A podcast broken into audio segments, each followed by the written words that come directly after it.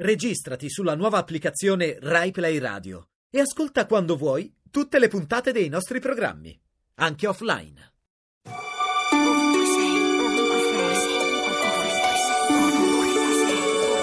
Ovunque sei. Questa mattina mi sono svegliata e ho pensato a un ragazzo che ho visto ieri. Ero uscita dalla metropolitana e nel cielo c'era quel che rimaneva di un tramonto dolce che avevo visto cominciare prima di infilarmi sottoterra.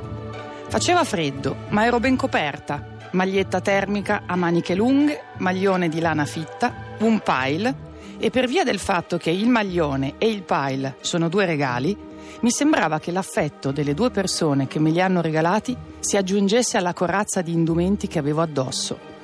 Sotto calze lunghe e pesanti, jeans, scarponi. Infine un cappotto che mi avvolge come una coperta capace di tenere via anche il male e cuffia e guanti di lana da montagna. Sì, d'accordo, non avrei mai pensato di dovermi vestire così a Roma, ma c'è un'aria gelida e io sono freddolosa. E insomma, il ragazzo ad un certo punto mi è sfilato davanti mentre camminavo sul marciapiede fuori dalla fermata della metropolitana scarpe da ginnastica, calzini, maglietta fuori dai pantaloni, giacchetta leggera. Lo guardavo e pensavo, ma come fa?